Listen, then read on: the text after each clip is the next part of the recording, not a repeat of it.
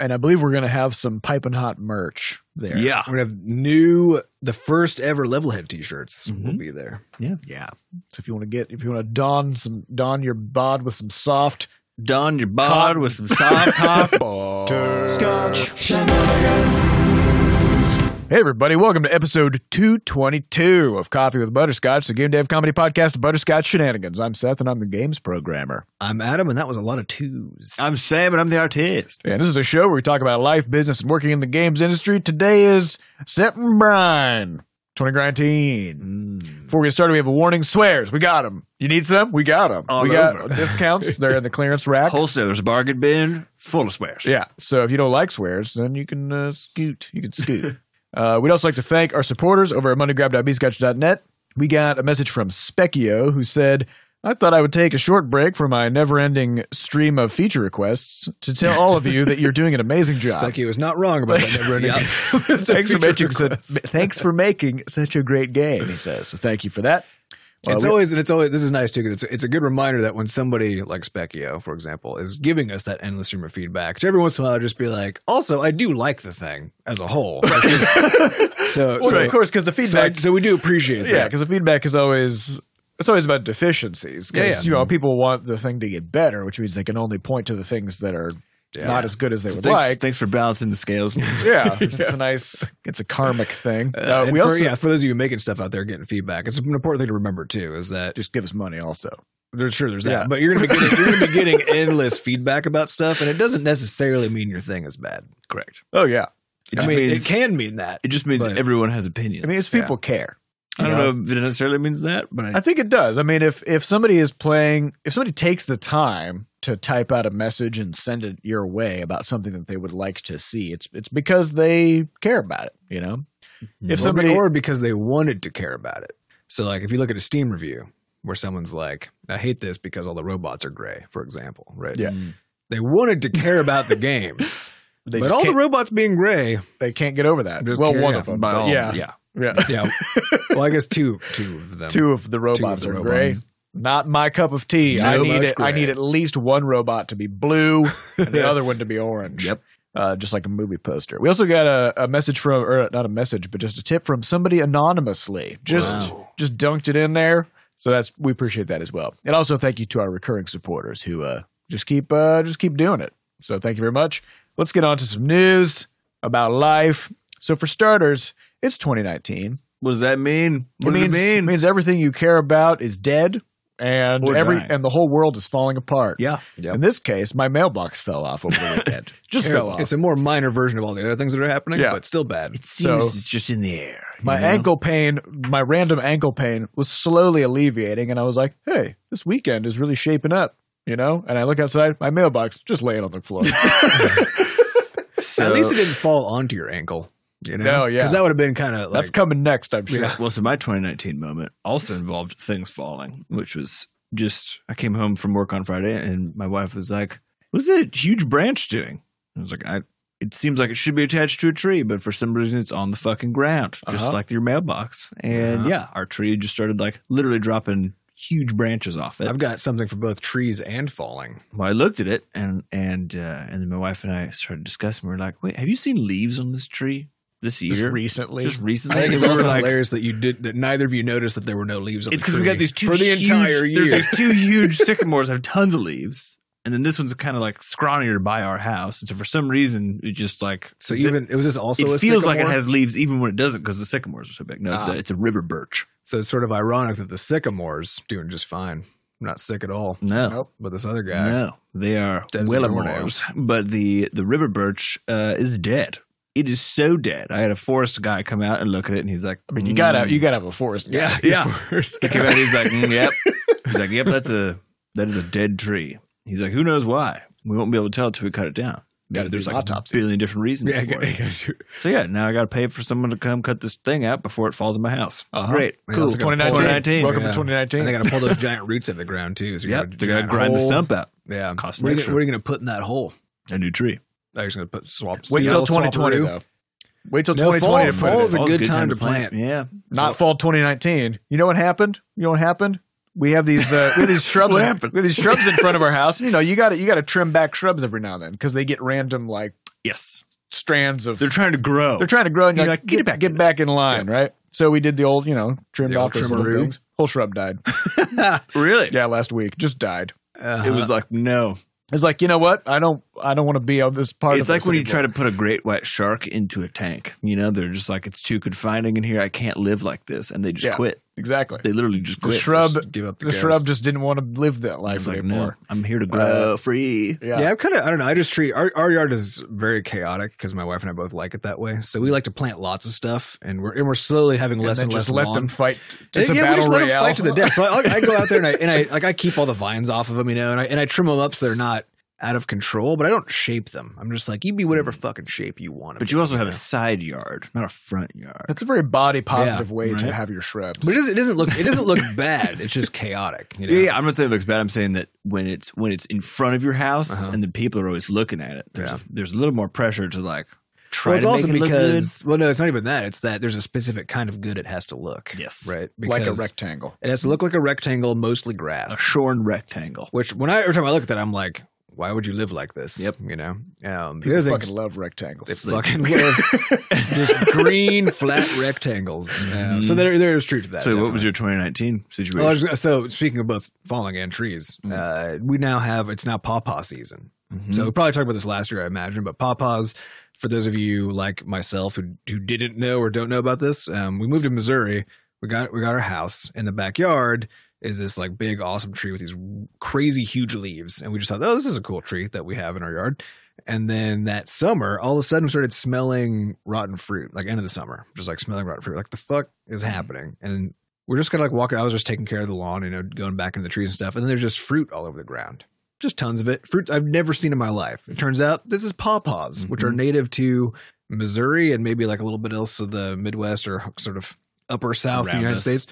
Um, and uh, and it's this fruit that is so shelf unstable that you You- can't buy it. You, gotta just, have a tree. you just gotta have a tree, or you gotta be near trees. You gotta eat it while it's on the tree. Yeah, because the moment like it, it is it, it is crazy how how shelf unstable these things are, and and their seeds are toxic as fuck, right? Oh, so I didn't know. that means you can't also just put these on the shelf because then somebody's going to go eat those seeds, and then now you go to jail or whatever. So, So they rot immediately. they also, rot they immediately kill and they're you. full of poison. So Sounds nice. yeah, So, so so we've been dealing with this now for the few years we've lived here. Is that because now every every summer these things just like because they all fall within basically like a two to three week span, and because we're like because of where we are, we're in exactly the zone that these things love the most. Like exactly so this the zone. tree is just So producing. this tree is just laden. It is just laden with fruit, and and they basically so like they're there's like these little kind of firm green things that then just like over about a week they just become soft and like and then basically goo, but they also just start falling. Uh, and so this started basically last week now, Mm, um, and we're in the middle uh, of the pawpaw harvest. we're in the middle of pawpaw season now. and uh, but we were so Sam and I were at PAX, and so like I started basically right before we went to PAX, I started smelling fruit. and I was like, "Fuck!" But then we were now you're about to leave for a yeah, week. so we were gone for a week, Yeah. and then we came back, and I didn't want to deal with it, and so because I was so Mhm. tired, it was you know it was a weekend, so then I just kind of didn't.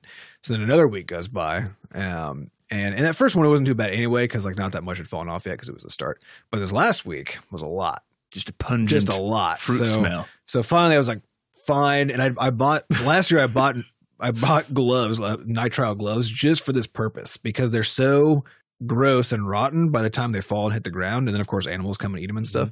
That picking them up by hand is just Just terrible. it's just real gross because it's basically like picking up yogurt. Like that's the, that's the consistency. like a sack of yogurt. No, just just, yogurt. just yogurt. Just like Just imagine loose just yogurt. loose yogurt. It's just Ah. it's just horrible. So you just ducking your hand Here's the best a about this. So I went down to so for those of you who are coming to the Shenanacon coming up in a couple weeks here, uh, there's this great market in St. Louis called Soulard Farmers Market. It's a big open air market Oh, on the yeah. south side of town. Yeah, so great. fun to go to, and also the produce is ridiculously cheap. It's just tons of farmers hawking their wares. And the best part was my wife and I went down there. We were picking out some I don't know avocados for like ten or thirty cents an avocado. and from I was those like, Missouri avocado trees. Apparently, I was like, this is basically robbery, but fine. So we look over. There's a basket of pawpaws selling for ten dollars a pound, which is wild. which I guess Especially makes sense because because you can't get them you anywhere can't else. get them. I can't don't get know how they They got got them picked there. They got picked three minutes before you saw them. they would have had to have been. The thing is, is so you go pick these things up, and you know how bananas have that have that same kind of range, you know, where it's like you get a green banana inedible, It's Yep. like Yeah. slowly turns yellow, and then all of a sudden it just is yellow, and now you have three days. And if you Yeah. don't eat it, It's brown. it's a black brown. Banana's like, nightmare. I'm not long for this world. Yeah, and every day, and every day along that trajectory, like once it starts getting ripe, it tastes completely different, and the texture Yeah. is different, right? So pawpaws are like that, but now compress that scale even more by like like- two x. Like one day. You have one it's like, day. It's like yeah, it's one or two days. you eat it in the morning, it tastes completely different than it. That's actually true. It's crazy. they they just change so fast. For some reason, it kind of makes me think of, you know how in Mario Kart, like the the light is changing. yes, It's like, it's like right. okay, it's red. It's like don't do anything, right? Yeah. It turns yellow, Still and then don't do right, anything. don't do anything But yet. get right get before. anxious though. but right before it turns green, you, You got to hit hit accelerate because if you hit it too late, Then you you spin miss. out and you're screwed. Yep. Now. That's what that is. Yep. It's all about color and timing. It's Mhm. all about those things. Yeah. Yeah. so we, so I, I literally threw away. So I, started filling up a like a big paper bag that I got because I when I had bought some shoes, you know, like a big heavy paper bag that hmm. like you get when you buy clothes or whatever, right? So I started filling one of those up. I filled it up like three quarters of the way full, and I was like, "This is probably too much." So I'm gonna get you know, like go through this one way. So I tried to pick it up, and the handle just ripped right off because it was so heavy. And I was like, "Okay, fine." So I picked, so I just picked it up, you know, just like kind of grabbing the sides, and the bottom just fell out. and then I had this like giant, disgusting pile of pawpaws. Oh, so I went so you had picked all of them up, And then you had pick put them them in a bag, again? and then Yep. you, then you're just back on the ground. So I went in.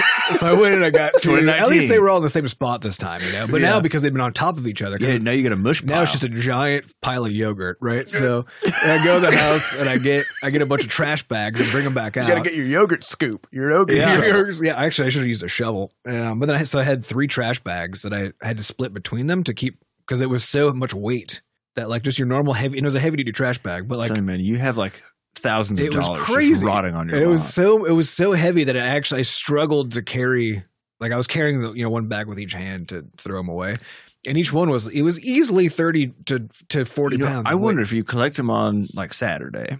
Saturday Just set up a stand. Don't even set up a stand. Just go to the farmer's market and sell them. But sell them to, To the, the farmer guy at like at a steep discount. just be like, take these damn. Well, the thing is, like, and that's the I think to me the wild part of the whole of all of it is that you have to throw so much of it away because by the time you get to it, like if you just go over like because so last summer in particular, I was like I was being really diligent about it, and so every day I would go out and collect whatever I could, you know, and a twenty four hour period was sufficient to have roughly half of the fruit be like rotten and fucked up. So I still had to throw away at least half of it, and what was left, of course, there's a good chance it would something had eaten some of it. So by the time I actually got it, even though I was checking it daily, ten percent. it was like ten percent return. It was just wild. What a tree. Yeah, What but we are going to try to make some liqueur with it this year. So we, we mixed some of that, got some vodka, I just kind of threw it in there, Mm-hmm. and we'll just see how that turns. You could out. also make some yogurt because you don't even have to do anything. Yeah, I know. You just And dip the a texture, the texture of that stuff, like it's, it, it, is weird. It- again, like bananas, only way way worse. It's It a custard. it starts out basically like chalk. Yeah. That's how it starts when it's not ripe yet. And the taste is still kind of okay, but it's not great. And then there's this phase, there's this, there's this moment, I think it must last like an hour where it is fucking delicious. It's like, it's like not quite yogurt consistency. It's, it's more like a custard, you know, it's like, Mhm. it's like, a, it's, and it's really like super sweet, really delicious. And you wait one more hour and it's just like a, and then it's just gross. It's just garbage now. What is happening weird. inside that pawpaw? I don't know. It's like a caterpillar, but the one that just dissolves. Yeah, It's not becoming butterfly. Yeah. It becomes yogurt. That's just it. It is wild. That's crazy. All right. Well, I want to talk about. So I want to. I want to do a little mental gymnastics with you guys. Mm. Okay. We're just kind of going to just going to philosophical going on a journey. here. ride. Does this fall under life, business, or video games? This is or none of life. Well, a little bit of video games, a little bit of life. Uh, so I started counting calories a few days ago. Just uh, I want to drop a couple of a couple of pounds of couple of lbs. a couple of lbs of fat off of my Mhm. bod. Um, you know, I'm not I'm not in terrible shape, but I feel like I could do better. So you know, that's that. And You don't need to defend your life it kind of got it kind of got interesting because I was thinking about like really this is all about your your relationship with how you view food. yes. Okay. Because I have a dog and went to the vet and the vet was like, oh, yeah, well, like she's in great shape. If she ever starts, like as she's getting older, if she ever starts to put on more weight, feed her less. I was like, I mean, yeah, that's Makes sense. very Yeah. simple. Like Mhm. there's literally nothing more to it than this, right? Yep. um, and of course, as people, we we want variety and, and all these like we, we want to have all these emotional experiences I with mean, our I'm food, sure your right? dog probably wants variety too. She just wants gravy beef like, Yeah. every day, all day, all the time. Mhm. Um, but but that's really just what it comes down to. It's just like making this. It's just making this simple, like quantitative measurement and being like, oh, I have, I have Yeah, too humans much. behave the same way. So as Yeah. you get older, eat less. and of course, the hard part about it is you are the one making the decision of what you eat, Yep. and there's So more. there's discipline involved. Yeah, Ugh. and there- and there's more to it than there's more to it than what you need because it's also about what you want, Mhm. right? You don't need ice cream, you don't need donuts, you don't need all this stuff, but They're you good. really want it, Yep. you know.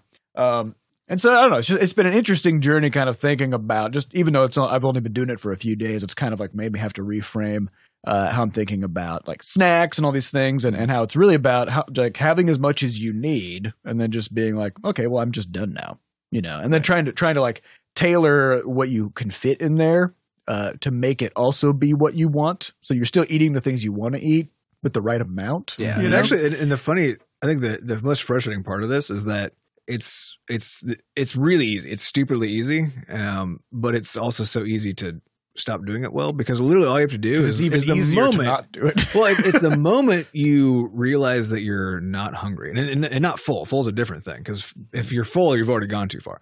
The moment you're not hungry, just stop eating. Right? That's literally all it takes. Well, it's it's simple, but it's not easy. Exactly. Yeah, that's what I mean. Yeah. the concept is ba- is very basic. yeah, yeah, but actually execution is it's Very hard. Very hard. um yeah. And so I was thinking about that, and then so I've been playing classic WoW for the past couple weeks, right? Mm-hmm. And it's been a very interesting experience for me because back when I played it as a teenager, I realized. Uh, so I just I was a I was a no lifer. Right, that's, that's the Mm-hmm. Mhm. term people use now. Is like that's actually a verb to no life a video game, which is like you just that's literally the only thing you do, right? Mhm. So, uh, so back in those days, I no lifed it once I got to college, um, and it definitely had, you know, negative impacts ar- around various aspects of my life. And I was thinking back on like, why did I do that? Hmm. Because I really just don't feel like doing that at all now. Right. Um, and and of course, like I've changed, my life circumstances have changed. But I, but I was thinking about it in terms of like, what do you want versus what do you need? And and I think you know, like we've talked about, like what do video games actually provide Mm. to people in various ways. And as a teenager, you need a lot of things that no, that nobody is giving you. Yeah. like you need validation, you, need need to, you need responsibilities. You need to feel like you matter to other people. You need to feel like uh like you have a place, uh, Mhm. like you have people who you belong to and stuff like that. Yeah, but you do. Yeah, you just don't have. Yeah, because like you're you're old enough to be thinking about things that an adult thinks about, but you're young enough that nobody gives a shit of what you think. Right? Yeah, or well, will and- let you do anything. Yeah, Nobody will and let you do fairly anything. for the most part because because you don't know and you haven't 'cause done you don't know anything. anything. Yeah, and it's like this it's this kind of like circular problem where like you've never done anything big because nobody trusts you to do anything Right. big because you've never done anything big. Mhm. Um, and so as you know, as an 18 year old, then I, I was playing this game and, and I can go into this game and I can I can lead a 500 I can lead a 500 person uh, guild and have people like applying to join and I'm interviewing them like I'm running a giant company, you know, and that kind of stuff. Um, and I got to do those things because I needed like I needed to have that and nothing else that I was doing gave me that. Um, but now when I play, it's just like this fun, interesting hobby, and I don't particularly care what happens in it. Yeah. because I don't need those things to happen anymore. You know, um, I don't know. It's just kind of like it's it's an interesting moment to kind of take a step back and take stock of like what are you doing that you actually need to be doing, and what things are you doing that you just kind of want. Want. You know, No, So you're like where do those you need to be doing something is that sort of you know displacement of like the of some other thing that you need to be doing because because kind of the interesting consequence of this and, and you did learn a lot of stuff about like managing people and all that from Yeah. that so it wasn't it wasn't just completely a lost experience right but it was is- just a shift. it's a shift but it also was a loss in, on some dimensions right or, or at least could have been depending on how things turned out Yeah. um because by by finding this place where you you feel like you're serving that need right of all these things that you're trying to get Mhm. you actually push even further away the real life Yes, possibility of actually having that stuff right and so it actually becomes a, a trap where you get stuck there because the longer you stay there the further away you get actually from having that in real life and, and the actually it's even worse as you get older and still feel like you're not not achieving things and you're not where you want to be it actually gets worse because now the expectations well the ex- expectations when you're a kid are that you don't Yeah. so it's fine right to have, Right. to have not done anything but as you start getting older expectations change so that now it kind of starts to flip It's why way. haven't you? Yeah, that's why haven't you and now and now the trap gets deeper and deeper and deeper Yeah, I think in my case, it was basically the thing that was keeping me from doing stuff was age. Yeah. So I just had to wait. Like that was that That's was what it that feels, was that's what it feels like, but it's not really true, right? Right, but that that was the yeah, that was my perception at the time was like I need to get to the end of college and graduate Mm-hmm. uh, before I can get a job and be out like doing my own stuff on my own. And that's just a thing that like has been pre-planned in terms of how long that's going to be taking for me. And so I just had to hang in there Mhm. long enough. Um, but yes, it didn't. I mean, it definitely had some some spillover effects. Mm-hmm. Um, but yeah, I mean, it's it's just yeah, I don't know.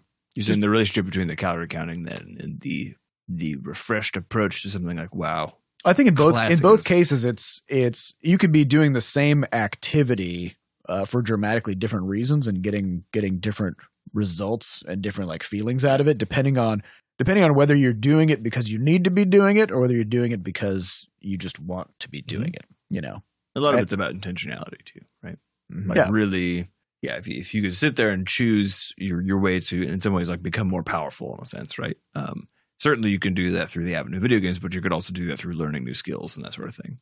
Um, especially like I mean, things were also very different, even fifteen how long, fifteen years ago, whatever. Yeah. Um, because the reality now too is like it's there's so many things that are that are available even more so than they used to be. We're like, yes, it used to be the case that basically if you had a library and a community, then you could sort of like cobble together something in terms of learning new skill or hobbies or whatever else. Yeah, but the amount of effort required and, and very the high. barriers to entry were very high. But now, if you, I mean, Adam was just looking at that Pluralsight uh, website, yeah, which is all literally every time I've been like this whole weekend, every time I had like an hour of downtime, I would just open up the Pluralsight course I'm currently working on and Mhm. just learn. I would just learn some new stuff. Right. And so that's the weird thing about it is like the, the reality too is it's very different. We're like actually as a, as a teenager now, I think the circumstances are completely different than even when we were. Oh, growing there, up. yeah. I mean, yeah, YouTube didn't exist yet when Yeah. I was in college. Like when YouTube was out when I was in college and was yeah. bought by Google like when I finished college, I think. And then all the tools, even for making games, let alone just other stuff, yep, that didn't are exist. so good that like you could, you actually can do all these things without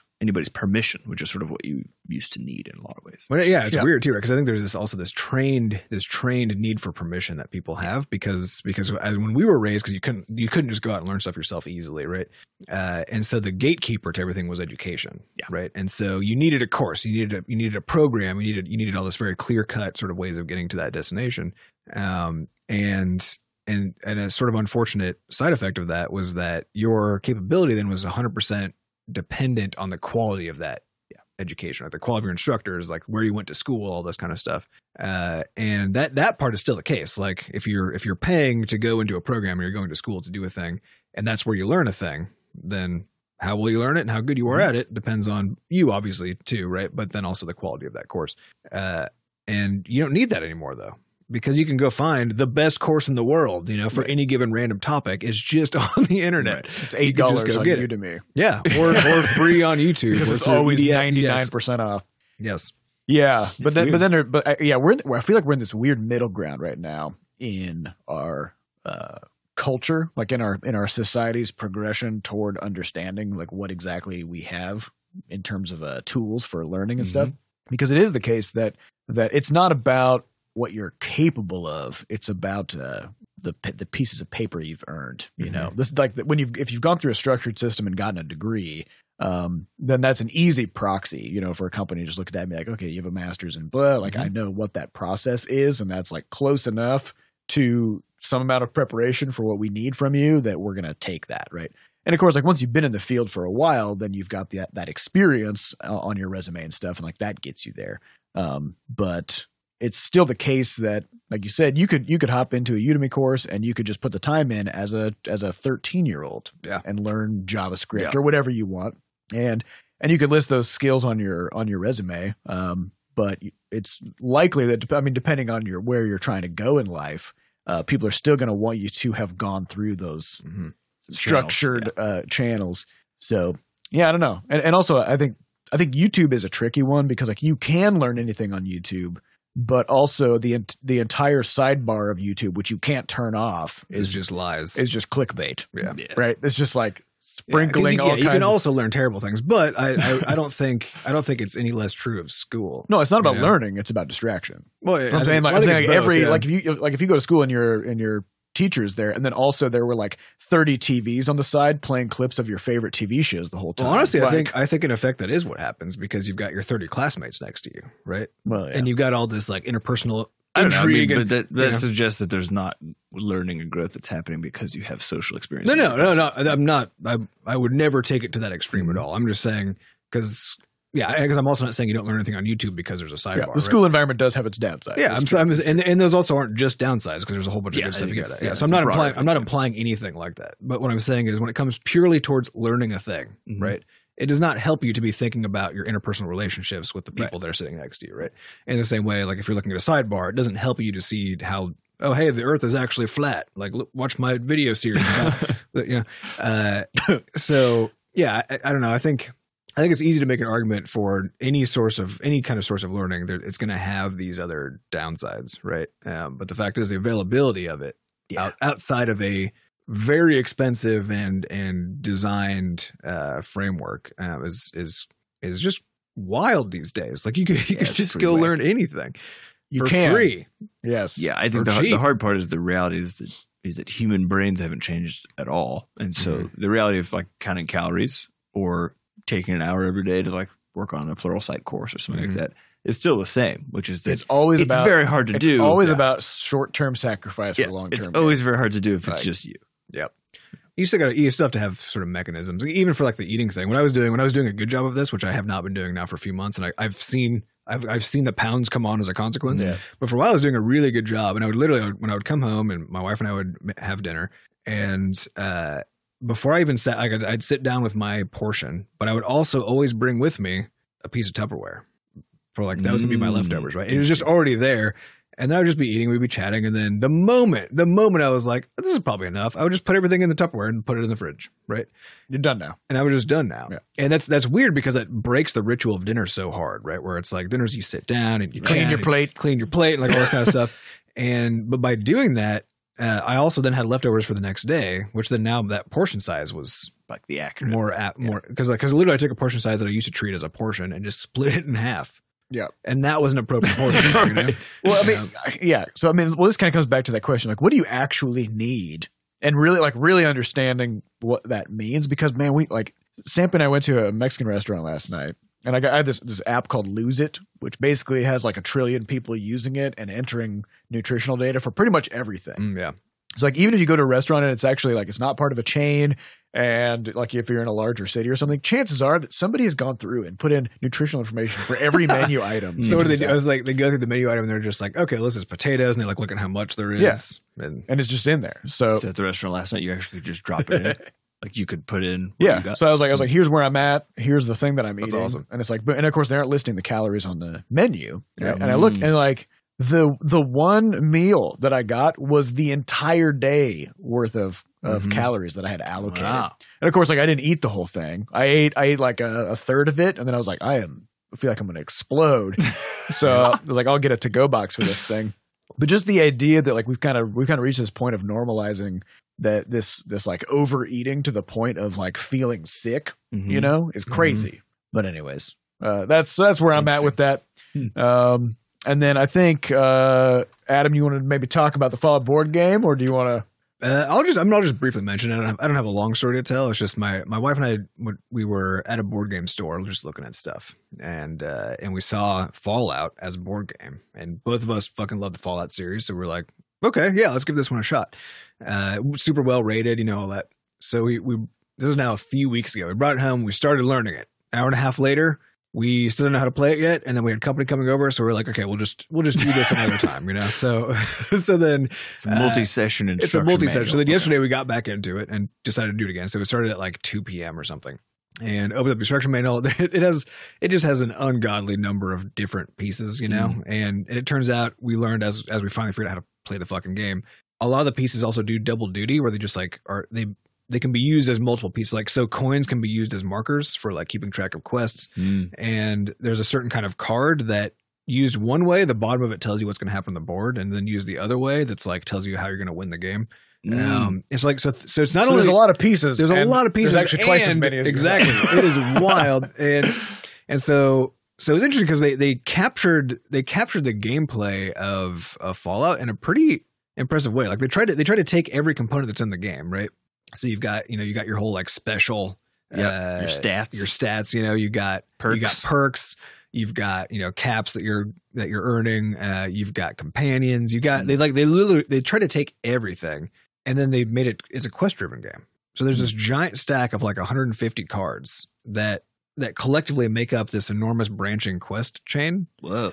and and so you you start with a starting condition there's like six of them or something right which then defines how the map is going to look and so the map is partly random and partly defined Cool. and so uh, and then you go through and then basically depending on how you complete the quests and you basically then you so sort of break a branch because now you throw that card away and then you do whatever the next one and that choice is going to be and now you like work your way down some hmm. branch so that is all this replayability so it was really impressive how they managed to distill that into like distill the complexity and the and the huge world and and, like, mm-hmm. and the quest driven nature of of a thing like you know the Fallout series into a board game context. I was I was very impressed, but also it was very con- convoluted. I mean, it was Yeah. so like we were we were it still took us another hour and a half to get back through the instructions again and like and really start playing. And there were all these times where like just like what what's going to happen here? And we had to go go because there, there's an instruction booklet that's like setting it up, and then another instruction booklet Your that's the detailed manual, reference yeah. manual thing. Jeez. I would And, uh, love to was try to make a board game sometime, but I, I'm pretty confident that if I made a board game, it would end up. Like But the thing that, is, where it's it, like- it must have taken so long to put this thing together. So I mean, the, the amount of design required to pull this off was just Crazy. It was just well, crazy. and I know because like pr- uh, prototyping and playtesting a, a board game is so hard yes, because it's all multiplayer, which Yep. means like you need you four, people, yeah. to all sit down and play it. and so for something like this, 'cause this is I think this is probably one of the most complex in terms of rule sets games that I've played. It was, it was one of the things like once you start playing it, it all and if you know the Fallout series, it all like it kind of makes sense and it and it comes together actually okay. Um, but just to just to start playing, just it, it- like I don't think there's ever a game I've played that required so much effort to, So- to get into it. There's a for some reason there's a, a lot of like overlap between board game developers and video game developers in terms of like events and things Yeah. like that. And I don't understand. I think they have nothing to do with it because board games are so much fucking harder to make. like I don't know why they would sort of like you know why would they be down here in the mud with us? Uh-huh. Know? Mhm. they are on to the next fucking level. Yeah, and also they have to phys- like physically print the thing. They have to know about shipping and Mhm. Lot manufacturing. Like, logistics, yeah. like the design is harder, the testing is harder, the development's harder, the production, everything is harder. Why are they, Why are we trying to pretend like these are the same thing? You know, Well, it's not even about difficulty either. They're just I don't think they're I just don't think they're related. I, th- I think there's some things you can and we, I've I seen mean, a lot. games They're yeah yeah in a broad sense. yeah, and the same with that like hopscotch is also a game. you know, like, sure is. uh, Yep. Yeah, About I lawn darts. Yeah, or lawn darts. Because you see a lot of board games converted into games. You see that constantly, right? Um, or and, vice versa. But the thing is, vice versa, you don't see You as much because video games? Yeah, video Yeah. games. Because if you take a board game and can, like usually what happens when they convert it into a video game is it's just a board game now in digital format. They just take it's the entire thing and they and they'll add some cool bells and whistles you otherwise can't have like animated things or whatever. But it's really they just take the game and they transfer it. But going the other way, unless it's a game that is already kind of a board game, you know, um, going the other way is just as hard as like taking a movie and converting it Yeah. to a board Well, you game. have to right? because you have to convert basically live action into yeah, something, and so everything has to be a metaphor now Yeah. instead. And and so th- so it was just really interesting to see how they because Cool. this is the this is the only time I've played a game like this where it was like where it was really taking one game in it from a uh, from an unrelated media, right? And then trying to take it. the strengths and the things that, that something like a board game can actually do, and trying to capture everything out of that, and then still give you because like, I felt like we were playing Fallout, like it really did. And so we're moving across the board, and you know, th- things basically like it's still it's turn based, and so things kind of are slowly chasing you over Mhm. time and and it's very probability based. They, they even took you know the whole VATS system where you Yeah. get things, and that's how the dice rolls work. So the dice rolls like the dice have little VATS icons on them, so you can figure out if you're gonna hit something in the arms or the legs or whatever. Oh, Uh, and so they, they did a really good job of just capturing all of that, but then in a board game format. So I thought it, I thought it was very cool. I'm, I'm still not sold 100 percent of the game because it was so complicated. so you need to like maybe Uh, revisit it now that you have a better sense of. Yeah, we need to play it again. I feel like that's true with a lot of board games though. Like Yeah. the first time you play it is kind of Oh, bad because you Yeah, just yeah. like flipping through the because you don't know manual the whole it time. works. Well, yeah, I think the thing we learned too is that we were trying to kind of prevent it from because it felt like it was going to end really fast because there's a sort of a because the way they set it up, there's a sort of a guaranteed ending point because there's like factions that are warring against each other that at some point one will win. And so we were trying to kind of slow that down so that we could acu- so that so that we could try to win against the factions, you know. So you're playing against each other and sort of these AIs Hmm. basically. Um, but it turned out that we did that was exactly the wrong strategy to take because because it turns out the only way to get the things that let you win is to complete quests. And those, and then the whole winning thing is really all about aligning yourself to one of the factions and trying to help them win. Yeah, right. Pick. Um, So you guys were kind of like trying to play the. we were trying to like win ourselves. Play the middle- middle yeah, ground. which didn't turn. So, so we learned some stuff, and it, will be worth trying again. If you play as was interesting. yourselves, you just always lose. That's Mhm. the moral Yes. of that game. You got to be together. now, one be one video game that I would love to see in board game form is, is FTL. Yeah, That would That be, would lend itself. Oh, it would be so good because like Mhm. random events with text. I mean, it's all it's ready to It's go. already there. You know. Yep. Anyways, uh, all right. So studio news. We got a patch coming out. Levelhead Big this one. Wednesday. It's the uh, asteroid tunnels biome. Mhm. So this has been a, a an undertaking. Yeah. Making a biome is. I mean, for starters, we we. Uh, have Eric Hibbler painting the backgrounds, Mhm. so, So we that gotta, happened- We got to work with him a and get now. his about five weeks ago, five or six weeks ago. Yeah. We got it. I think. So we got to get that like iterative process with a Mhm. third party contractor, and then and then Fat Bard makes five new tracks. music tracks or four music tracks and an ambient track. Mhm. Um, so we have that, and then Sam makes the tile sets, Mhm. and, then, and then of course my job is to kind of stitch the whole thing And Then you got to together. put weather on top of it. Got to have weather on and then top also of it. Also make level orbs, and then go back and put the level orbs into the background because Oh yeah, because you need new level orbs yeah. too. Yeah. So we Yeah. we've been uh, we've been kind of like revisiting revisiting level our, cards for Mhm. workshop. yeah. yeah. So we've been revisiting our our pr- our studio processes and stuff like we always do, and, and kind of like examining like okay, where are things falling apart? And one of the things we were pointing to this this time around was like we've been kind of not doing a good job of small batch delivery on things. Like we've been making things out to be bigger than they are, right? Mm-hmm. And like trying to do them in one big piece. Um, and then of course we have this biome, which which is a big piece. can That's only be done as Mhm. one giant thing. Like we can't, we can't just like, oh, now we have the surface tiles of the asteroid Yeah, tunnel. no, like nobody wants that. Like you need the whole thing. And I mean, our, our beta testers are loving it. Our players have been making tons of levels out of this thing already. Um, it's weird. It's a weird alien It's a fun, spooky thing. place. yeah. um, and it is it is uh, loosely based on the cave system from Flop Rocket. Mhm. So for those of you who are you know into that, we have some little references in there, like uh, the music tracks. One of them is called Secret Space Ducks. Nice. So we got that, and then another music track is called it's an extremely creepy sounding one, and it's called Heroes Lost.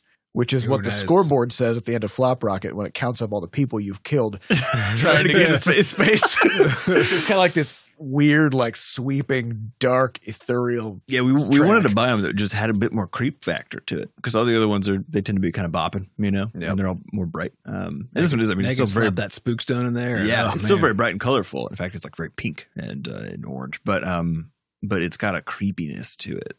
It's got yeah, it's got like mushrooms and like tendrils. yeah, it's just like like brains that. It's a place you wouldn't want to be. yeah, I think if you've played uh, Subnautica and you've gone into the Mhm. mushroom underground biome, it's like, like that. that. it gives you or it gives you that vibe where it's just like you come down there and you're like, I want to be here, but also I don't. Yep, You know, Yes. it's pretty it's and pretty, gross. but it seems like bad things Yeah. live here. Yeah, and then we've also been uh so we we are we're planning out a full roadmap to try to get everything ready for launch, which we're still figuring out when that's going to happen, but we're Mhm. working our way toward it. Um to make sure we have all of our cross-platform stuff done because we're also kind of in this weird pinch where like we we need and want to keep delivering uh, content through early access and keep delivering updates on a on this biweekly schedule, which we are still planning. Uh, but also we have a lot of long-term stuff that's not going to actually affect literally anything Yeah. for our current Steam players. So like we need It's to all this platform works. yeah, so- we need to get a mobile, mobile version up and running and figure out the business model for that thing. Like all the work that's going to go into that, you're nobody's going to Yep. see that until we that need, to gets get, we need to get stuff like sign in working for Xbox Live and for Nintendo. Yep. right? Like, got to figure out how, how that's going to work and get Yeah. all that set up. do you care about that right now as a Steam player? No, you do not. You Mhm. won't even see it. It's not even going to touch anything. Yep. Um, yeah, so we have this kind of we're in this weird middle ground now where where like the content delivery is probably going to feel maybe like it's kind of slowing down a little bit because we have to put a bunch of time into these other things. But of course, it's all leading up to the big reveal when we. I mean, we still got we got so much stuff. we're still it's still going to be tons of stuff, so not a big deal. Uh, but that's just kind of where we're at with all that stuff. Um, and then Shenanigans, it's coming September 28th. Yeah, That is uh, 1 to 5 p.m. here in St. Louis. It's our little fan buddy convention. Fan, fan buddy. buddy. Yeah. we don't just have fans, we have fan buddies. Yep. so yeah, that's a it's a four hour event where we just get to hang out and we'll do a little Levelhead uh, gaming session as well as show off Scuffle Buddies. which Yeah. I know people are getting very excited about. I did some So- more. I did some more poking around in it this weekend. Uh, played it on a fresh save to make sure that it's actually playable Work. without Yeah. you know residual data. It's crazy, man. I I actually like I was because I, forgot how everything worked, and so I was kind of like relearning all the Mm. systems, and I was like exploring and trying to figure out how to do stuff. It's very interesting. Like I can I could see why we It is an interesting game. thing. Yeah, here's the thing. Like, I the reason actually, if I'm thinking back on it, like the reason we we walked away from Scuffle Buddies was because we were looking at it and we were like, this is huge. Yeah, Yeah, it was too big. Like every system in this game is like a two year undertaking, and there's like nine of them. I don't have any idea how we're gonna actually p- pull this whole thing together into a cohesive. So it's it's weird playing it because there's like a bunch of cool ideas all over the place, Yep. but none of them are more than like five percent done. So. So basically, yeah. So if you come to Shenanigans, you'll be able. To, we're gonna we're gonna give a presentation, kind of talk like we're gonna show Scuffle Buddies, Mhm. talk about what we were thinking and what the ideas and, and probably how we're planning on sort of taking advantage of some of those lessons and bringing Yeah. those concepts forward into new games. Um, and then we'll have a playable there. I, my assumption is that we'll have either one or two pl- uh, demo machines for Scuffle Buddies, and then at people at the con will probably be kind of like rotating through, progressing, trying to progress through a particular save Mm. and like catching more buddies and doing weird stuff. uh, so it's going to be a lot of fun. It's going to be very Yeah, interesting. it'll be great. So if you haven't got your tickets yet, go to meet.bscotch.net to grab a ticket. Uh, we got a few left, and we'll be doing. We're starting our uh, a lot of the big local stuff too, with reaching out to universities and some of this other stuff to uh, sell the last of the tickets. So And I- and I believe we're going to have some piping hot merch there. yeah, We're gonna have new, the first ever Levelhead T-shirts will Mhm. be there. yeah. Yeah. So if you want to get, if you want to don some, don your bod with some soft, don your bod Cotton. with some soft top. yeah. Uh-huh. uh, do that. So yeah, meet meet.bscotch.net. Let's do it. All right, let's get on to some questions. These questions come from our listeners over at podcast.bscotch.net. Highest voted question comes from Chelosis. What game studios are you fans of? Mm. I like some of our sort of like sister studios, Mhm. like uh Supergiant. They're probably They're more I mean, like- they're more like a really bigger sister. Yeah, they're, more- I was saying, they're not quite sister. I think Like uh, we're like three and they're like thirty. yeah. Sort of in, Yeah, like an age gap. definitely. Not, not age, but you know. Uh, yeah, I like them. Uh, I like uh, Kitfox has always been really fun, and they sort of they're more of a, the sisters type where they came up around the same time as us. Um, and they've been doing a ton of interesting things, and they're also they're ones who are doing who are doing uh, Boyfriend Dungeon, Yeah. and they're doing uh, they're bringing Dwarf Fortress to Steam. Yeah, which I'm very curious to see how that Super pans excited out. about. So yeah, they they've and so Tanya from who who runs the shop over there is fantastic, and and they've just done a, a bunch of really cool work in the industry for last maybe since since we all kind of started doing this thing. Mhm. So they're cool. And then Trinket, who's over in Chicago, who did uh, Battle Chef Brigade. I just love, I just love. Yeah. And we got the Rac7 guys Oh yeah, who are hilarious. They're more of a loose coalition of two people. These guys, so they every time we talk to them, we're just baff. They're they're so weird and hilarious. Yeah, they I love work remotely and they live like three blocks from each other. yeah. They're what just, is they're this? just, they're just doing their thing. like, I don't feel like going over there. What? They're so funny. Oh my yeah. god! Yeah, So- those, those So you got good. the yeah. I, I mean, there's there's a whole bunch. I, yeah, I don't want to leave anybody out. There's a whole bunch of Yeah, uh, we've met so many cool and interesting people. Yeah, when it comes to just to to studios who I find as as good kind of reference points and that sort of thing. Mhm. Um, there there there mostly isn't one, but there's the reason for that is because we don't actually know how most shops are run. Yes. You know, we mostly just hang out with these people and just kind of yeah, have a good we, time with them. Yeah, but- we meet them as people and, and we see the stuff that they make and we get excited about that. And but when it comes to actually how things are run, because because that's where I like to try to you know when when, it, when for me when it comes to, when it comes to like looking up to something, it's like what what can I learn from that, right? Mhm. And unfortunately, most of the the details of what goes into making a, a game and getting it out and selling it successfully and all that kind of stuff, it's almost entirely hidden in, in nearly every context. Um, and so there's actually not a lot to look up to because there's just not enough knowledge. Out Yeah, there, I think that's know? why I tend to like the studios who share some stuff. Like Yeah. Kitfox has been very good about that. Um, and then even like Spry Fox, I really like. I don't know why there's a lot of Fox. any. Fox. Spry Fox. Is also fantastic. And, Uh-huh. uh, yeah, they, they've done a lot of public work as well, showing the stuff like how they've put together pieces Yeah. and, and how they approach the market. Well, So- it is one of the cases, or one of the things too, is that the more successful a studio is, the less sharing it tends to do. Yeah. Um, and and I think there's some some interesting reasons for that. One of them is that uh, you end up having more things you're not allowed to talk Yep. about. Is one, is one big piece. Uh, another one is that your things start to get more specific because your your tooling and your and your company structure, like everything is evolving at the same time and together, and so it becomes less and less likely that the stuff that you're doing is actually just sort of transportable, right? Which doesn't make it it doesn't make it something you can't learn from. It doesn't make it something that would be interesting. It's that it decreases the incentive, I guess, for the you know people who are share in the studio to share it. Well, I think there's a this is something we've actually we've struggled with internally a lot is this this problem that like as you progress through the stages of like becoming a business, you know, like you start with just like a few founders, then you start developing your product and you start to figure out how to market it. And like all of these kinds of things are things that a huge number of people struggle with because these are the early stages. And also because they are all things that you can just talk about Mhm. with with everybody. And the, and the problems are sort of they're they're more they're just They're they're universal. transportable. Yeah, they're, they're just the same problem. But then then you start to get into these stages where like once you do have a few games out and you're starting to make business deals, you can't talk about those deals. And once you start like trying to grow a studio and hire people, you can't talk about those kinds of, of things either because they're very personal things to talk Mhm. about and you you know, you cannot do that. And so there, there's there's all these interesting problems that start to appear where like you feel increasingly isolated yeah, Yep. as you move up the ladder of like all the things that you have to be doing to grow, um, which is a huge bummer. yeah, like it, it really is, yeah. sucks that you just can't be open about yeah. everything. It, I feels get like it, it, feels know. like there's less you can learn from other people, and there's less that you can help. There's less ability for you to help other people. Yeah. Yeah. it's like so- this is why like I've had a, a really good time doing the the streams on Twitch because of course like these are these are like the intro level problems. Like Yeah. just how do you make the dang game? Right. And and I get a lot of questions from people who are just talking about like how to market things or or just like opinions about various kinds of games and that kind of stuff. And like these are all problems that that anybody getting started in games will be thinking about and, like you'll be thinking about all those same problems at every step, you know? Um and so at least, you know, there's something. There's something I can do. So- right. but yeah, I don't know. That's kind of an interesting problem.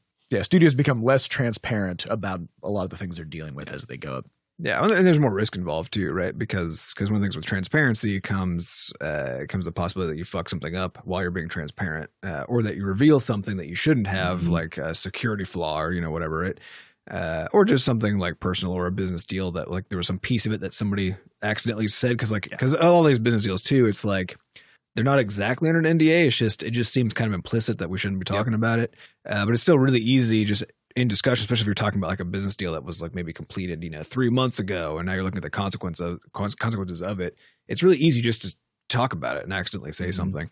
Um, so so those risks go up, which make you makes you just feel less able to just talk because you also know that just by talking, you're increasing the chance that That you some- fuck up. that you It fuck reminds me up. of when people give you advice like never talk to the police. yeah, exactly Because they're That's saying right. like nothing you ever say will be. You notice how they say like anything you say can and will be used against you, yeah. and they never say.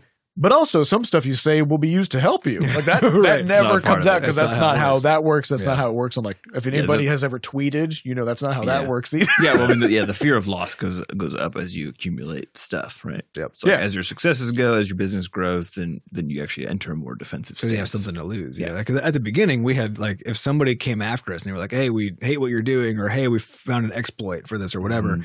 Uh, okay. they could have done no damage. we had no money. We have They nothing to couldn't lose, Have done yeah. anything. You know, we had no reputation and no money. What, what Yeah. could what could they have done? Um, but gonna sue- now, sue this for everything we have. Well, okay. yeah, yeah. But now, if that Here's a was to happen- sandwich. right? Yeah, but now if that like if if somebody came after our business like Yeah. aggressively, um, it would literally destroy our entire future now. Because Well, like, I mean, importantly too, like we have employees to worry about. Yeah. So there's employees, there's contractors, so Yep. there's all this stuff where you know it's not just us, and so Yeah. you, you There are do people depending be a on what more- we're doing. Yeah, you be a bit more responsible, I guess. Yep. Yeah, you become more embedded in a larger ecosystem. So, you know, it's uh, just part of it. Mhm. Next question comes from Giant Muskrat. What advice would you give to a new developer who makes it big and has a substantial windfall of money like Crashlands? What are some common hazards to avoid or assumptions you made that turned out to be false? Mm. Uh, if you haven't been following DevOps procedures, you're probably just going to be underwater for months, the foreseeable future. Yep. Yeah. and your Well, your until only the game, priority until you're deep in the tail again. And yeah, your only yeah. priority should be not necessarily in handling that by staffing up, but handling that by improving all your processes. Yeah.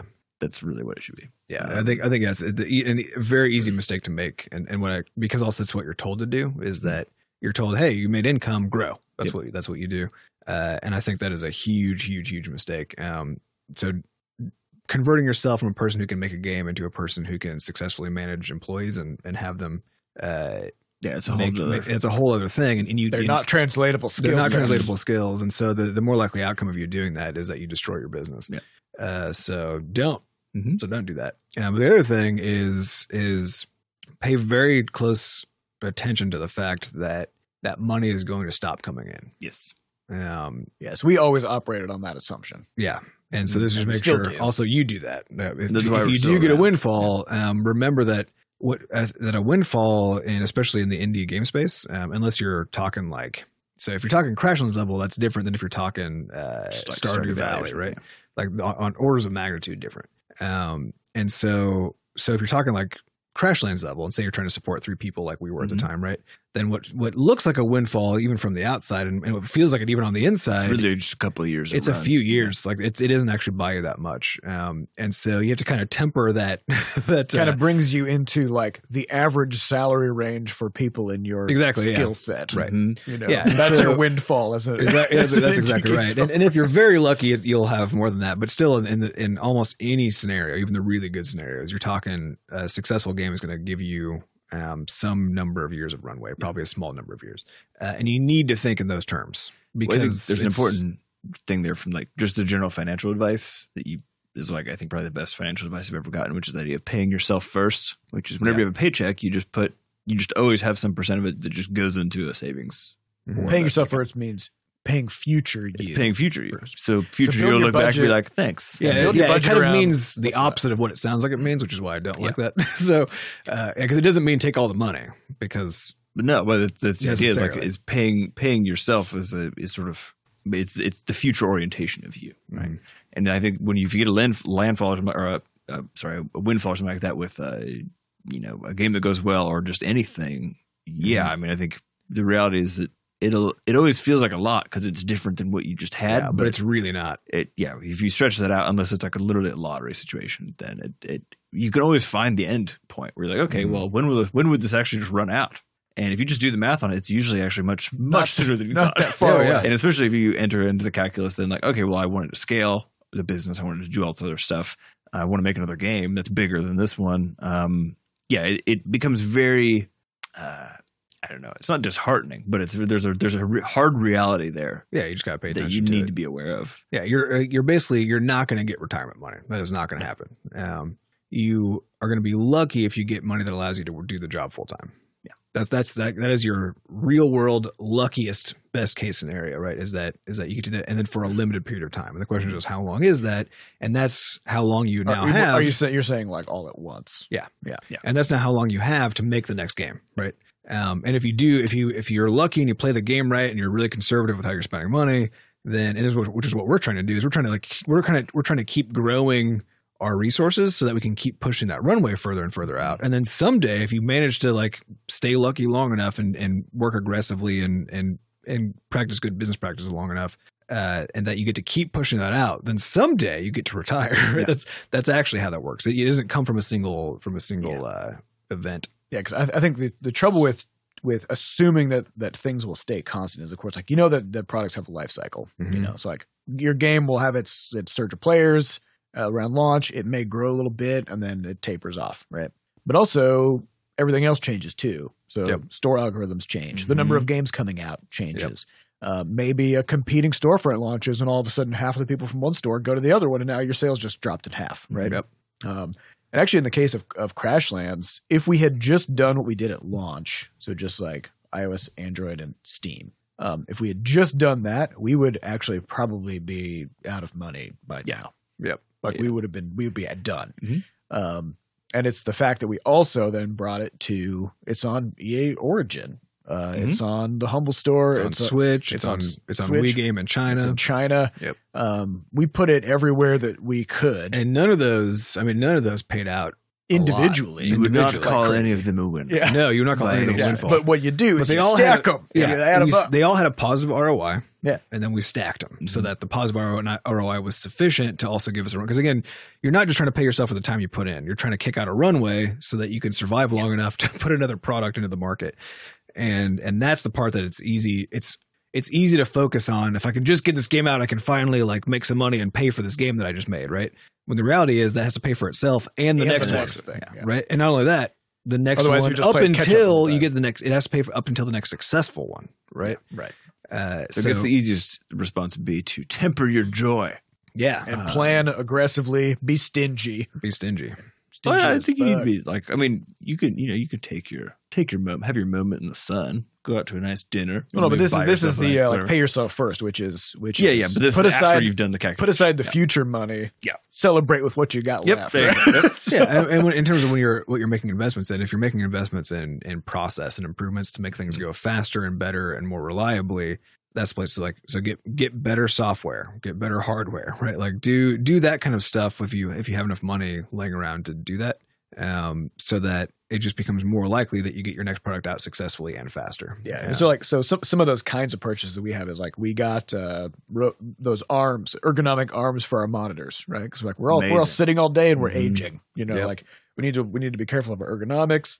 Um like and we we just last week ordered a whole like new processors for most of our hmm. machines because we realized that we had kind of cheaped out on we those. we cheaped out on those a little bit too much. And if we could if and if we can literally have twice as many cores because almost everything we do is multi-threaded, Your build times, our build times are twice as fast now, and so that's stupid to wait. And, and like and it and it seems small. It's like three minutes now can drop that down to a minute and a half or whatever, right?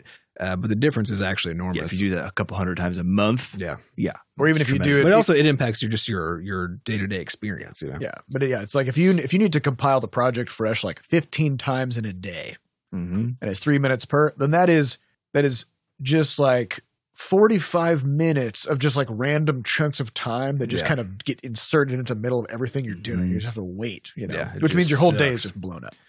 So Yeah, like, so it's yeah, just like that. invest in those things. Yep, and then and, and in terms of software and stuff too, it's like you know we when we started we just used the free versions of everything, you know, and and there's enough free really good services out there that you can you can do that even successfully forever potentially, um, but it's important to reevaluate periodically and ask like.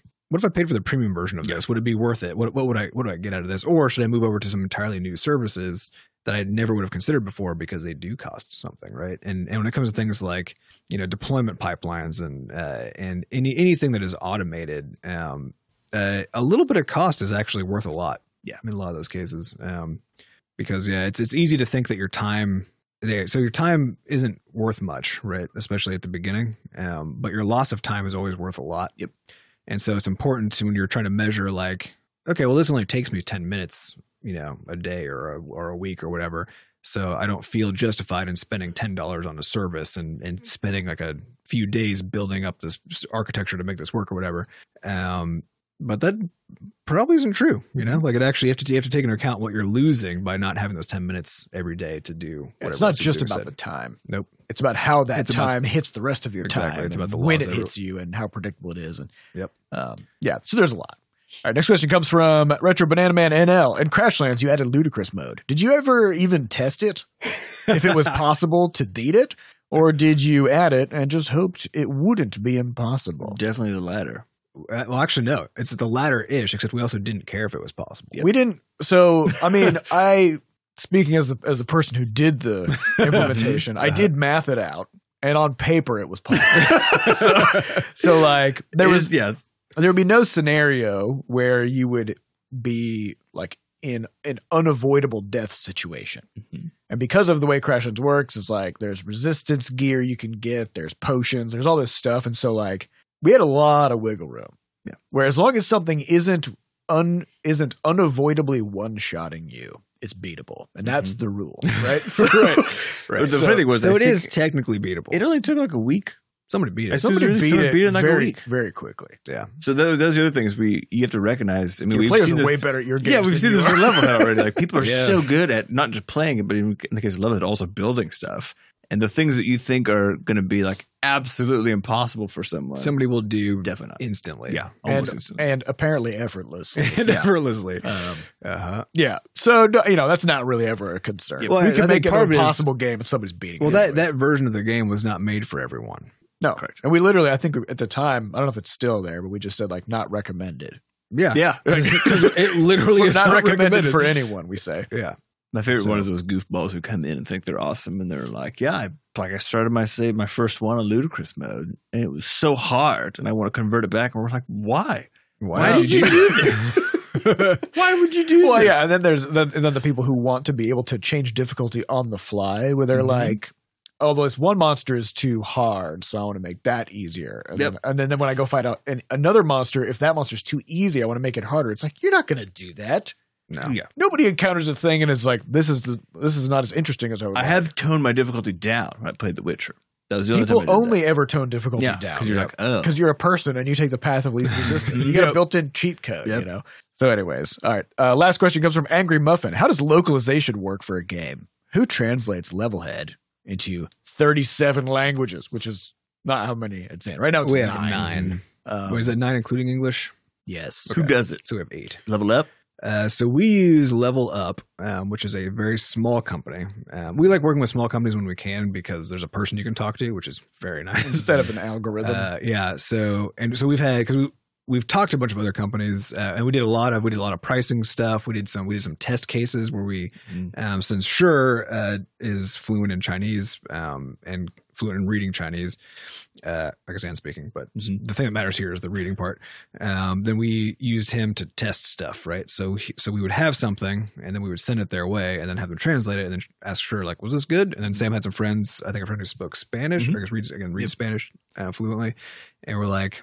Was this good? Uh, and so, we, so we, we got just enough feedback about um, a few test cases from a few companies to get a sense of which one was going to be Yeah. the the better one, um, and then given pricing all this other stuff too. Um, so if you look up localization for games, there are There's a billion. there's a billion Yeah. services, and the the range and quality is enormous. Um, I- almost all of it is going to be uh basically equivalent to Google Translate. That's the problem, and, Yeah. they, And it they, actually probably they are using Google Translate Yes. in a lot of It's cases. not- that's actually I've seen some some developers um, recently who were getting bad. They were very excited because they were able to localize their game into a couple different languages Yeah. for launch, and then after launch, they're only most of their negative reviews are coming from some of these languages they translate Yep. into because everyone's like, "This is literally Google Translate," Like, so they paid a company. They paid a company, yeah. Scammed them. Who and- just Google Translate it. which is Yeah. incredible. So, Yeah, so this is the kind because you need to work with somebody who's going to be dependent, and the cost is going to be higher, definitely, right? And so that was the thing that we were doing. If we're going to do this, we have to do this correctly because if you're gonna if you're gonna go cheap, you might as well just do Google Translate it because the Yep. quality is probably going to be the same,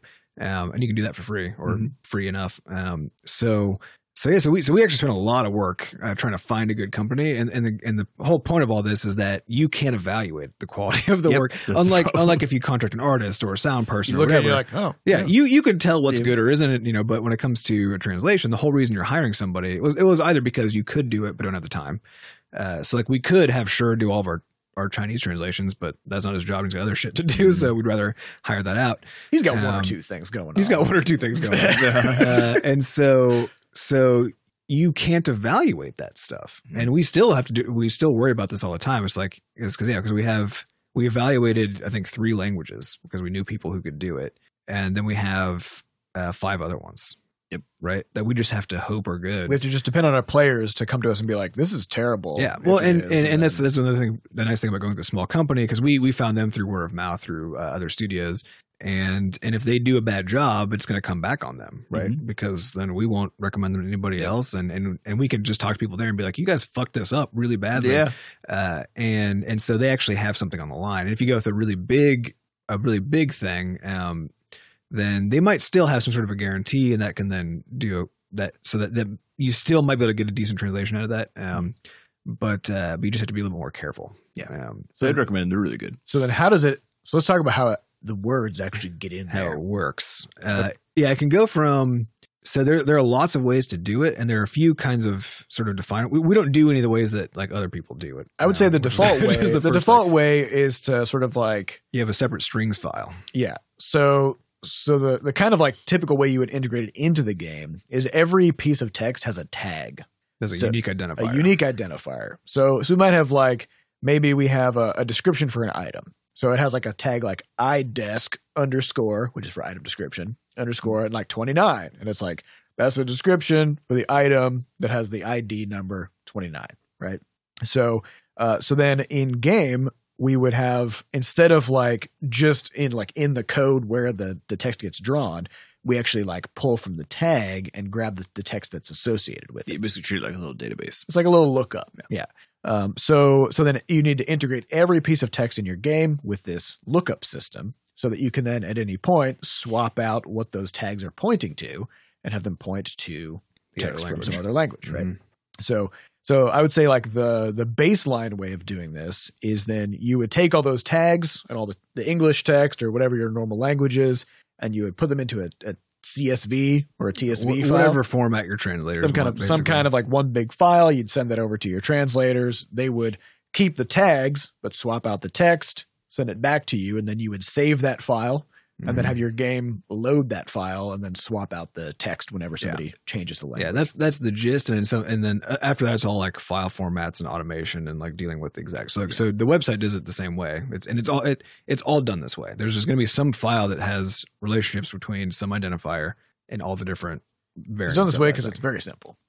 well, just a and it's, lookup. It's, yeah, It's it's, it's the, really the only way that makes sense. Um, and and and then in production, there's all kinds of th- kind of ways that this can actually turn out because uh, some games that have a fuckload of text, especially if they have uh, also have audio, since audio is very costly, they'll actually make separate executables. Where now now the pipeline part is that You'll build. this, nothing language. changes on the fly actually, and there aren't there aren't lookups in that same sense where you're like choosing which language and choosing which tag. Uh, it's still tag based, but now every tag just only has one one string that goes with it, and now you just bake it in with a different executable for every language. So you'll see that in some cases, but that's not that's not super common. But you do it's like you'll see this with like downloads and stuff like like in the Steam backend stuff. You can upload different versions for different languages and all that. Um, so there's there's that way. If you look at like our how we handle it in the game, the game I think the game only loads the file for the given language, right? Or is, It- or is it al- everything loaded at the same time? It always keeps English, Yeah, and then whatever as language fallback. as a fallback, Yeah. and then whatever language you have loaded, then it pulls that. in. Right. So you only load one thing then. Yes. Uh, so then, and like the website, because we got that translated, uh, partially translated a few weeks ago. Um, and that actually has everything loaded at the same time, but it's on a per page basis. So like every page, because it just downloads shit from the web, right? So Yeah. when you land on a page, it goes and downloads all the text re- related to that, and just downloads the whole thing. Which and then that's fun because now you can at the bottom you can just like toggle what language you're on, it'll just change live without having to reload the site. Um, Yeah. But then there's a cost associated- associated with that, which is now you go there to that site, and not only did you download the website, we also downloaded all of the other The languages language that it's translated into, even though you don't need them, right? Uh, so there's a lot that has to be considered, and the the thing that sucks the most, honestly, for for games is fonts. Yeah. Fonts.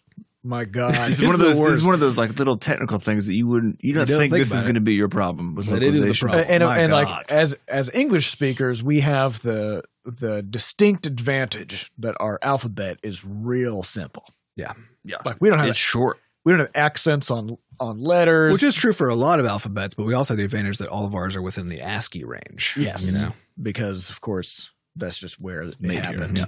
Um, and so so any font you just about any font you find is gonna have all the characters for English. Yep. You, And you're so- not you're just not gonna have a problem with So that. if you're not planning ahead and you're like, you're like, oh, I want to go pick out the fonts for my game, right? So you go do that. You find all these fonts that you just fucking love. You design your game around them, like the size of them and what words are going. all the spacing, all the and- spacing, and the moment you drop into language, you're like, oh shit, this doesn't support Cyrillic, right? And it definitely is not going to support Chinese, Japanese, or Korean. That is mm-hmm. definitely not going to happen.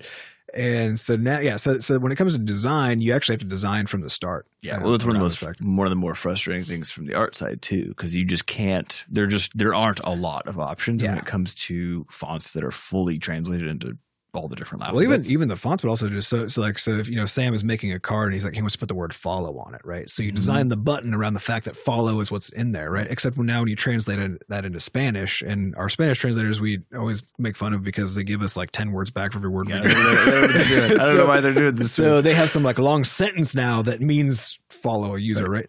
Uh, and somehow that has to fit in that same button, but of course that wasn't designed for that. So then well, so you can't strings. design for that. So this is and you can't. this basically right? comes down to one of the, the things we've been sort of I think growing a bit on studio wise, which is was just the fact that a UI cannot be designed to have everything be blown out at any time whatsoever, or any pieces Right. of it. You be can't have suddenly- everything infinitely scalable. Yeah, Yeah. it just can't. It's just Like, there's a range. can't. There's a range. There's a viable range where things look good, Yeah. and at a certain point they look like shit. Mhm. so Uh-huh. it just gets a little wild. So yeah, there, there's all these really interesting problems with localization that you don't like. The font thing is not one that I would have personally considered. No, I thought it'd be like, oh, just getting it translated is a problem. And it's like, no. well, and, and not only that, but uh, but it's things like it's things like in in the game we need to know how wide text is so that we can scale it Yeah. right and so and so we have we have to like load in uh, especially if you're in uh, speaking if you're reading the game in Chinese right now, which will it will also be true for Japanese and Korean because we need a completely different font for that than what we have for m- many of the other languages.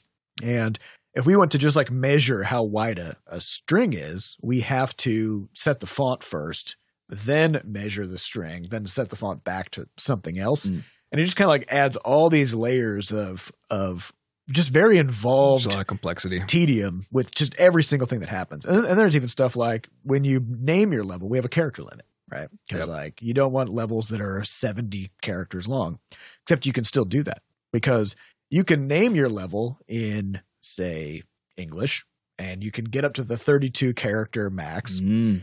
Uh, but of course, under the hood, your your level is actually named a series of tags. Right. Yep. And when you look at it in English, it just converts those tags back into words you can read, right? Right. So we can convert those same words into Spanish. Right. So it actually Or is the- German, because German has all the long words in it. yeah. Mhm. So then you then you can like make a level, name it in English, go change your language to German, go back and and like reload that level name, and now all of a sudden it's seventy or ninety or hundred characters long, and the and the text gets so tiny, Yep. it's like three pixels tall, and you can't see it. Well, and, and similarly, like now you go go to Chinese, right? And every character is is a word now, Yeah. right? Yeah. So now if we have that 32 character limit, You could write a whole book. you could write, like, you could write a fucking a sentence, you know, like Yeah. a long sentence in there. Yeah. So there's a lot you have to like. A, there's a fuckload you have to consider when it comes to Yeah. localization, and the problem is, and we we still did a little too much tacking on of for that in Levelhead because we we, we I mean, and and not because we had another way because we didn't have the resources to do it until later anyway. Um, but it's something to consider is that. You, you can't tack it on. There's it's there's a lot, and it goes into every design decision. It should, it, well, it's it's much easier to just bake it in as you go, as you're Yeah. building the game. If you know ahead of time you want to do it, than deciding later. Yeah. Well, it, yeah. If, if you're building an interface that requires text to like fit in a Mhm. button Yeah. or in a certain space or whatever, and if you have any plans on local localization at all, Yep. then you have to program everything with like with the, With the that in automatic scaling Yeah. in mind. Yeah, and you also then from a when, from an art perspective, you have to you have to figure out how you're going to deal with the fact that you can't have the fonts that you want. Mhm. Um, more, more just like deal with that emotion. emotion. That's what I mean. Yeah, I, mean, I, I literally mean emotionally, but also for your design, right? Because if, if you're if you have a whole aesthetic that's like really Mhm. where the font itself is like a core piece of that, um, you have to be aware that that's not going to it's not going to It work. It won't work, and you have to figure out how how to make the the system still work and feel good when you have to use because like yeah it's because there's, there's a resource problem because when you're loading say like a CJK fonts right like each each of those fonts you might be downloading 30 megabytes of Mhm. of, of data to do it um, and if you want to allow players to choose their own strings in some context, if you're going to let them like freely type in stuff or whatever, then now you're not just limited to the ones that are shown in the game. Yeah. You also have to have just need all of everything. Yeah. Uh, and so you have to make you have to make all these decisions about what are you going to allow players to do, and some of those are actually dependent on what languages you're going to make available. And Well, now and- when it comes to things like moderation, And there's legal problems and there's legal problems because every every time we start getting into this stuff, I'm like, ah, yeah, I mean, it's it just, cool because it it, just gets deeper. it opens it up, you know, yes, to a worldwide audience. It's Yeah. fantastic, but at the same time, the the sheer complexity of it is actually enormous. So It's high. my advice is actually to, for as long as possible, don't translate your game. Yeah. honestly, uh, if, especially if you're a small team and you're not, and you don't already have cash monies to do something something like that. The only reason we're doing it for level it's like, so expensive to. It is Yeah. very expensive, and the only reason we're doing it for Levelhead is because we we have the resources and we truly believe that this game can do well, Yeah. and therefore we strongly believe that the ROI is going to be very. Well, we, we have the resources and we have we have the experience from having done it with Crashlands. Yep. Figured out all the ways that that. We already have a bunch of tooling. wrong. And our tooling is set up such that like as I'm as I'm setting things up in the game, they automatically get baked into our translation Yeah, pipeline. sure. And I put together a pipeline so fully automated. that's fully automates the whole thing. As in like I put stuff in the game and it will automatically go to our database. It'll automatically get batched and sent to our translators. They'll translate stuff, they put it back in the system, and it automatically gets pulled down and packaged and put back into the game. hmm And I never have to send a file to anybody or do anything. Yep. So for us, it's basically after the initial work of building the tooling. Now it's purely just a financial cost. Like Yeah. that, that's what's Yeah. left now, and it's not cheap at all. Especially because every language you add, you have to remember every language you add You have to now keep up with. you have to now keep up with it, but also just adds that cost, right? So when you, because our, our translations, when we, when we look at them, we're always like, oh, this isn't expensive at all. And then you multiply it by eight. yeah, fuck. It's like, Yeah, 11, it's like 11 cents a word, no problem. Oh shit, 88 cents a word. Yeah, That's it- a lot. it's That's a a lot. lot. It goes up really With a thousand words. Yep. Oh People shit. are like, how come there's how come there's not so much story in Levelhead? Well, I mean, Yeah, because we wanted we're to planning for it. a worldwide audience. It's it's the same reason why we haven't translated Crashlands into other languages. It does give me the fear of because like we want to we want to hit what do we want to hit like 27 languages or something with Levelhead like some we had a lot we got all the bit. No, we well, the no, major that was dependent on one of the of our potential business. that's true deals. that's true but we still we still want to definitely We want to hit so the ones that CJK. yeah fully. so we have Chinese, but we're missing Japanese and Korean. So there's the two left that we know we're going to do. Yeah. um, we, we so- want to hit like all the big markets Mhm. um but you know Well, one of thinking those things too is like is like we we also want to like I would love to be able to support as many languages as possible because I want the game to be accessible. I want everybody in the world to get to play it, uh, and it is that it is that accessibility problem that if you're if somebody can't read the shit in your game, they literally can't play it in almost any circumstance unless your game just is is visual enough that you can eh, that you can move away from needing any text to do anything. Um, and we and we try to do that quite a bit with Levelhead, and so I think it's probably going to be still largely playable without Mhm. without knowing how to without not being able to read the text. Um, but even still, there will be confusing points yeah, and, it- and it and it, and it sucks because there's like there's like these up and coming uh, uh, markets like uh, India? like India. Mhm. Although there's a lot of English there, so that's not as bad. But then Mhm. like but like Vietnam or Thailand Yeah. are, are both like up and coming, and it would be awesome to be able to support those languages. Um, but the question is like because we actually unfortunately have to make that judgment about the ROI on it. Um, well, it would be awesome. Like if we end up with like a few hundred users and that's it, then Doesn't make any sense. it doesn't make any sense. Um, well this, this also has me like i'm fearful for things like crashlands 2 yeah, Yeah. If we want to make it quest driven, if we want to, if we, because I mean, the original Crashlands now has like eighty thousand words of, It's of text obscene, or something yeah. like that. So of course, uh, if if we are translating, let's say into ten languages and it's eleven cents a word, Mhm. Yep. you know, that's it's going to be very expensive. it's gonna it's gonna be a real punch to the gut. Well, yeah, we were, we, we were at uh, at PAX Dev. We were we were talking to um, some people from bigger studios, and we were asking like, how does this how does the translation process Mhm. work with where you're at? And they're like, oh yeah, we but they have to do they have to lock because there's there's that idea of string lock, right, or whatever they call it. But this idea of at some point you have to say, okay, We're the- done The people writing the words, right, Yeah. the, and which is almost always in English. Have to stop doing that because now everything has to be translated. And the moment you change a word now or change how you want a Mhm. story to behave, now that has to be retranslated. And so the cost becomes really high all of a sudden. And so so there's that there's a phase where you just lock it. And after that, no matter what's in there, but it just is what it is, and, and translation Mm-hmm. starts. But that has to happen, but that has to happen before if you're doing voiceovers. Yep. That has to happen before the voiceover work starts. And the voiceover work is even worse and even more expensive by like some giant order of magnitude, right? this makes my DevOps soul just. Oh, it hurts, right? Well, because the thing is, you can't small, you can't, You can't small small batch batch this shit. Because we're and we're actually we're taking advantage of the fact that Levelhead doesn't have that much text, that we Yeah. don't have voiceovers and all this kind of stuff, uh, so that we can actually we can actually throw some money away in the Mhm. sense that we're translating stuff that ends up getting changed because we're doing And it then we small batch, and then we retranslate it, and so and because the the game has so little text, then we can get away with that, and because we're not supporting 30 All languages, right?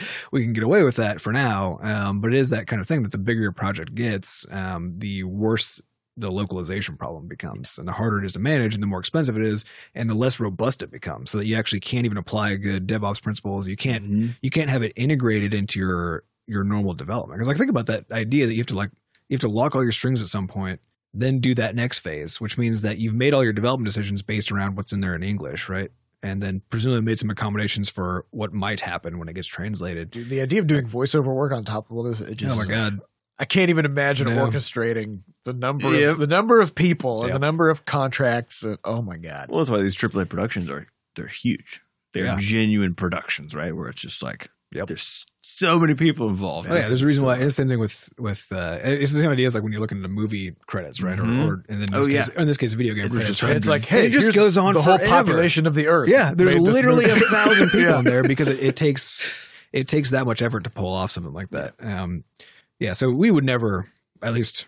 I, I don't conceive of a future where we're doing voiceovers that are localized. Nope. I I'm barely stick see a future. Banjo-Kazooie voice. Yeah, exactly. I barely see a future where we are uh, where we're localizing large stories yeah. um, into a lot of languages. And I think honestly, having done this now in a really robust way, where we have like full translations in a lot of languages, and want to add more languages to Levelhead, uh, it's hard for me to imagine if we were to do a Crashlands 2, mm-hmm. it actually being as quest driven as Crashlands It- 1 If was. we want it to be worldwide, it would have to not be. It would actually have to not be because we wouldn't be able to afford it. Yeah.